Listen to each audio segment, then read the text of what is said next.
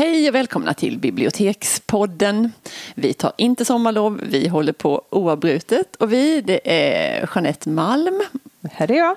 ja, vad härligt. Och jag heter Elisabeth Skog och vi är bibliotekarier här på Halmstad stadsbibliotek. Och idag har vi ett, faktiskt en av mina favoritteman och vi ska prata om bedragare, lurendrejare. Mm. Och då är det så här att vi har en liten uppdelning idag och det är att Jeanette ska börja med, hon är väldigt faktainriktad och vill ta reda på saker hela tiden. Så nu kommer det en faktaruta ja, här. Rätt person på rätt plats eftersom jag ju faktiskt jobbar med facklitteratur ja. vill jag påminna om. Ingen slump. Ingen slump.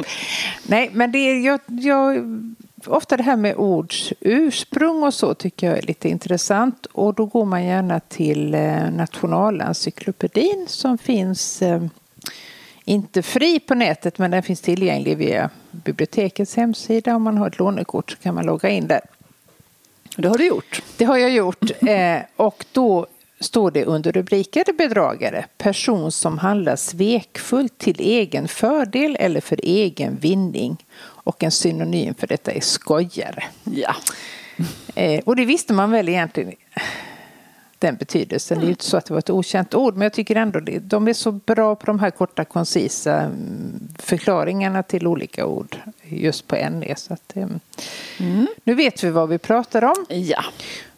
Och när jag tänkte vidare på det här med bedragare och skojare mm. så var det också det andra som dök upp i huvudet. Det var sol och vårare. Ja, det är ju lite svårare. Det är lite svårare. Vadå, sol och vårare? Det är också tror jag en eh, generationsfråga ja. mm. dessvärre. Ja, och man önskar att man inte visste vad önskar, det var. Ja, nästan. Ja.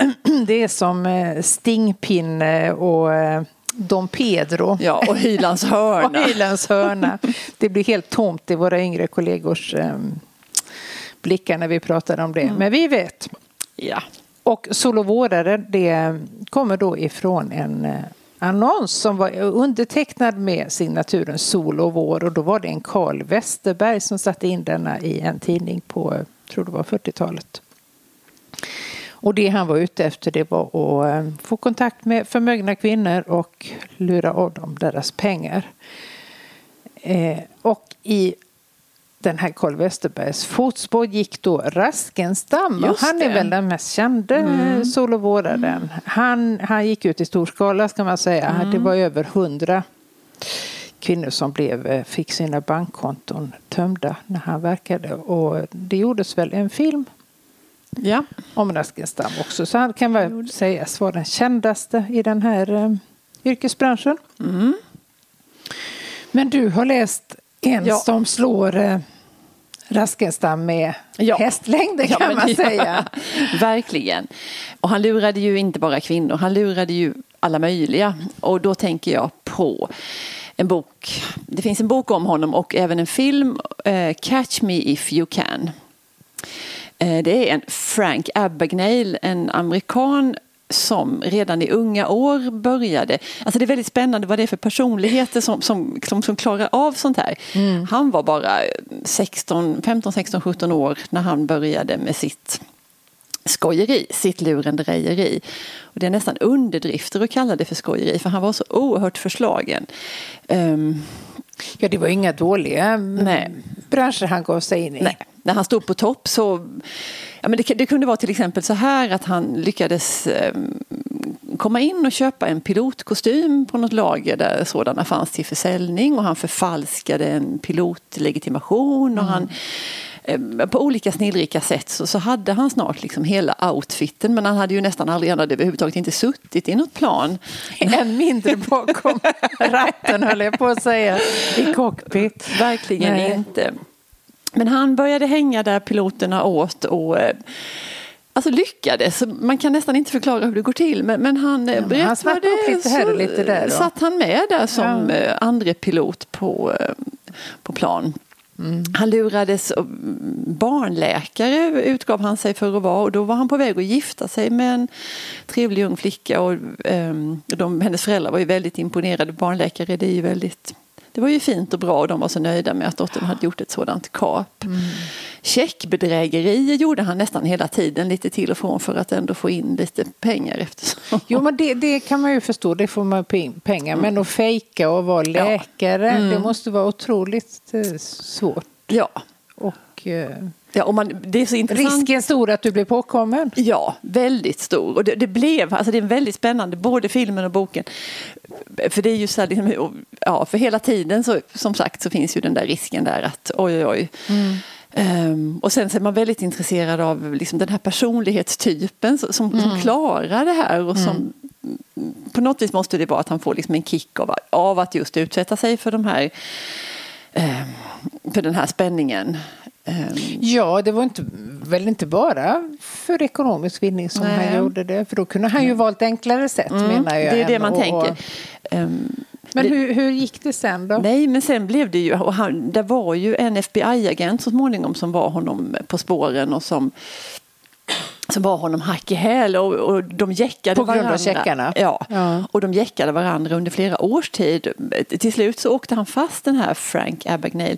Men eh, men på något vis upptäckte FBI att han var en sån fantastisk tillgång så han fick faktiskt en anställning till slut. Och, ja, just ehm, det. För att lära att han, dem ja, avslöja bedragare. Ja, för han visste ju precis. Var, vem var bättre lämpad? nej, precis. Nej. Um, nej, och, någonstans, alltså, men, nej, och vad är drivkraften till detta? Och, inte vet jag, men, men någonting som han gjorde det var ju att han försökte upprätta, för hans föräldrar skildes där när han var i mitten på tonåren någonstans. Mm.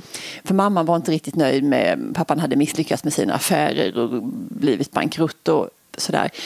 Och då ville då tyckte han den här Frank att det var så sorgligt med pappan. Han ville upprätta sin pappa mm. och någon av de första sakerna han gjorde när han liksom lurade till sig pengar det var att köpa en jätteflådig bil till pappan och så uppmanade han honom att ja, stick hem och visa den här för mamma så ska du se. Liksom, han, mm. han ville revanschera sin, sin pappa. Mm. Och sen rullade det bara på på något ja, vis. Ja, det gav väl mer smak ja. helt enkelt.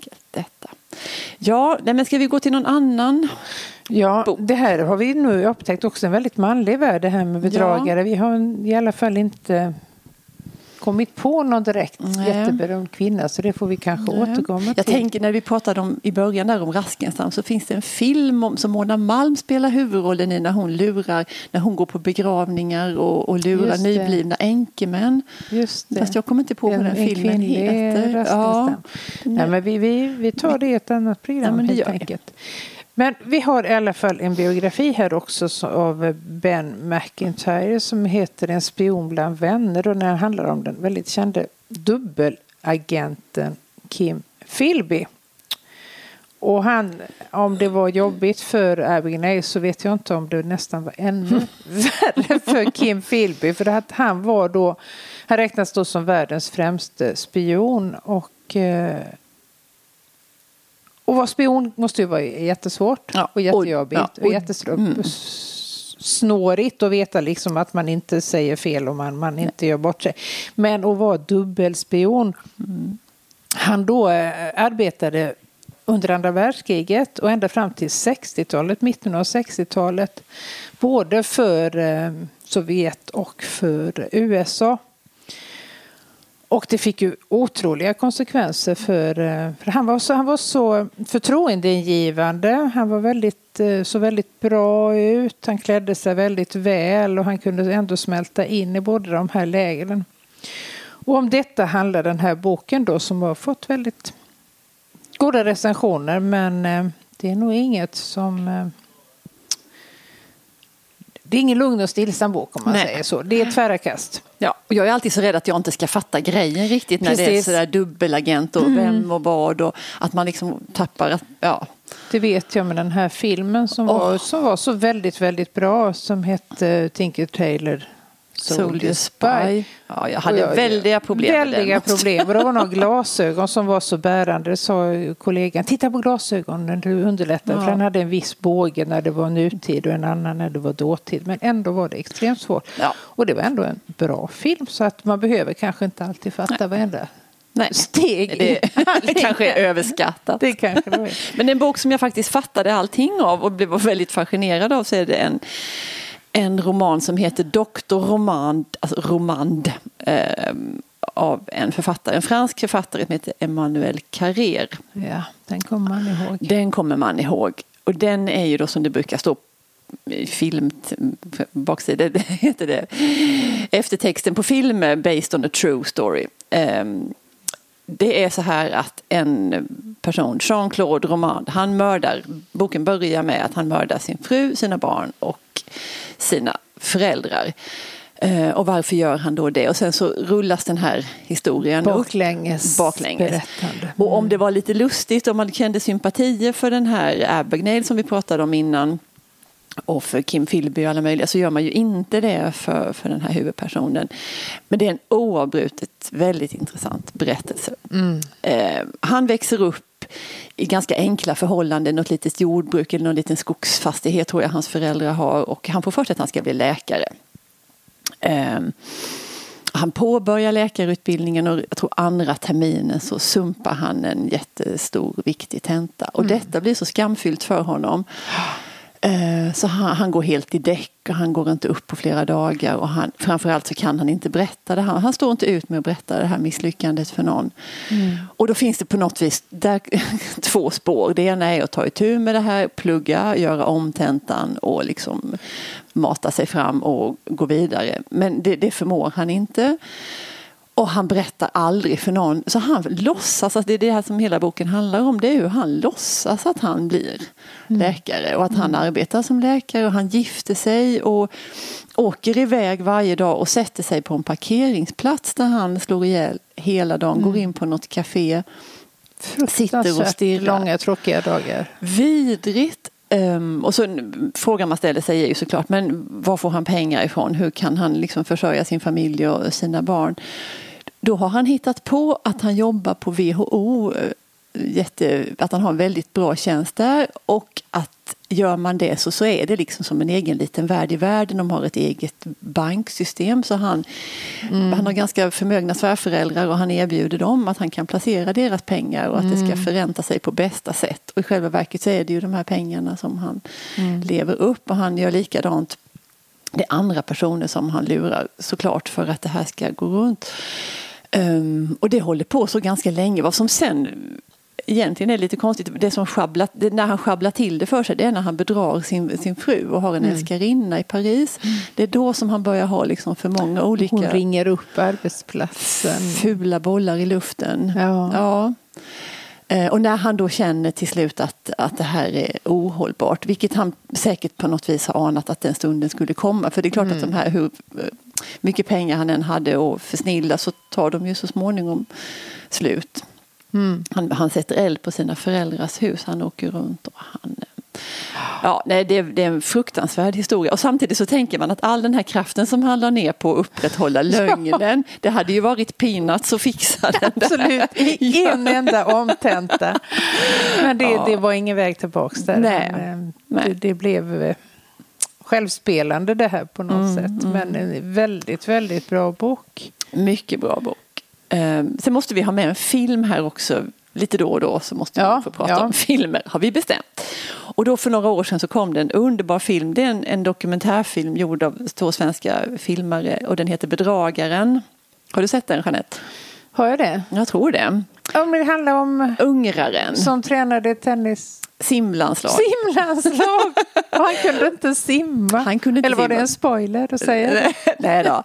Men det börjar med när han, han kommer till Sverige. Han landstiger, det är en fin inledning. För han landstiger från en Danmarksfärja, Köpenhamnsfärjan i Malmö så som ett påvligt sändebud i full ornat utger sig för att vara en eh, dignitet. Mm. Um, och börjar lura runt. Och det, är lite samma det där att han um, står sig slang med människor och erbjuder att det här Vatikanstatsbanken har mycket bättre räntor än vad de svenska. Så han kan han placerar pengar och uh, hjälper folk.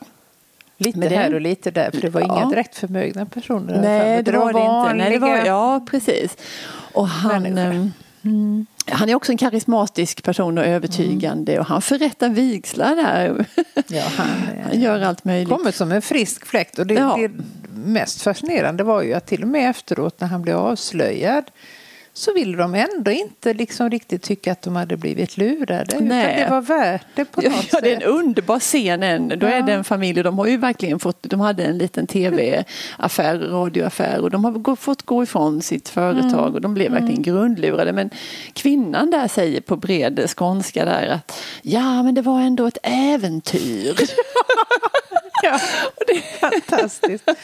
Det kanske sen- Raskenstams eh, kvinnor också tyckte, Ja. vad vet vi? Sen finns det ju andra i den här filmen som verkligen inte kanske var så förtjusta av dem. Nej. För det är något väldigt skamligt med, med att bli Ja. sådär lurad också. De intervjuas med ryggen emot och förvrängda röster och, och sådär. Men han, det är något väldigt fascinerande. Ja. Med den här ungraren. För, så, men det här med, för han, han, de intervjuade en som gav honom simlektion. Han, hade, han kunde inte simma, hade supersvårt att lära sig simma. Men icke desto mindre så, så lyckades han bli coach för det ungerska simlandslaget när det var OS i Barcelona någon gång på 80-talet. Och de skördade oerhörda framgångar. Där ser man. Tron kan försätta berg Ja, men när OS är över så schappar han med, med, Med med kassan och medaljerna Ja, och, och drar vidare. Och nej, men den här oerhörda förmågan till manipulation och det här att jag tycker bara man ska ljuga aldrig så lite så, så blir man jättenervös. Mm. Och, och han, ja, Nej, men det är nog så. Det är större risk att, att bli avslöjad med en liten lögn. Men det är ingen som kan föreställa sig Nej. att man ljuger ihop ett helt liv eller en Nej. hel karriär. Eller vad det nu är. Men bedragaren den finns att låna här på, på biblioteket. det gör den allt. Den, eh, sevärd. Mycket sevärd, fantastisk. Ja, Ja, är vi, ska vi blicka framåt? vi kan blicka framåt. Vi vet inte riktigt. Vi har skickat ut inbjudningar till en rad personer som vi hoppas... Jättespännande personer. Väldigt spännande personer. Oj, oj. Och vi tror och hoppas att de kommer att, eh, Att de ska flockas. Ja. i dörren här Ja. på studion. Men eh, vi har inga namn klara så att ni får hålla utkik helt enkelt. Nästa gång blir det en gäst. Ja, Ja, bra. Tack för idag. tack för idag. Hej då.